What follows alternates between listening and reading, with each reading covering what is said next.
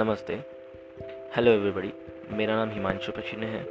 मैं आपको इस पॉडकास्ट से ये बताने वाला हूँ कि हिंदू धर्म, जिसे सनातन धर्म भी कहते हैं, जो सबसे पुराना धर्म है, जो सबसे पुराना एंशंट सिविलाइजेशन है, इससे बहुत से रोचक तथ्य और पौराणिक कथाएँ जुड़ी हुई है, लेकिन बहुत कम लोगों को पता है, कुछ पता भी होंगी, पर मैं बस इतना ही चाहता हूँ कि आप सभी इस पॉडकास्ट को ध्यान से सुने और अपने बच्चों को सुनाएँ और इस चीज़ पे ध्यान दें कि हमारा सनातन धर्म, हमारा कल्चर बहुत पुराना है और बहुत डीप एंड वास्ट है। मैं कुछ नया नहीं कर रहा हूँ, बस आपको पुराने कहानियाँ बता रहा हूँ जो हम भूलते जा रहे हैं।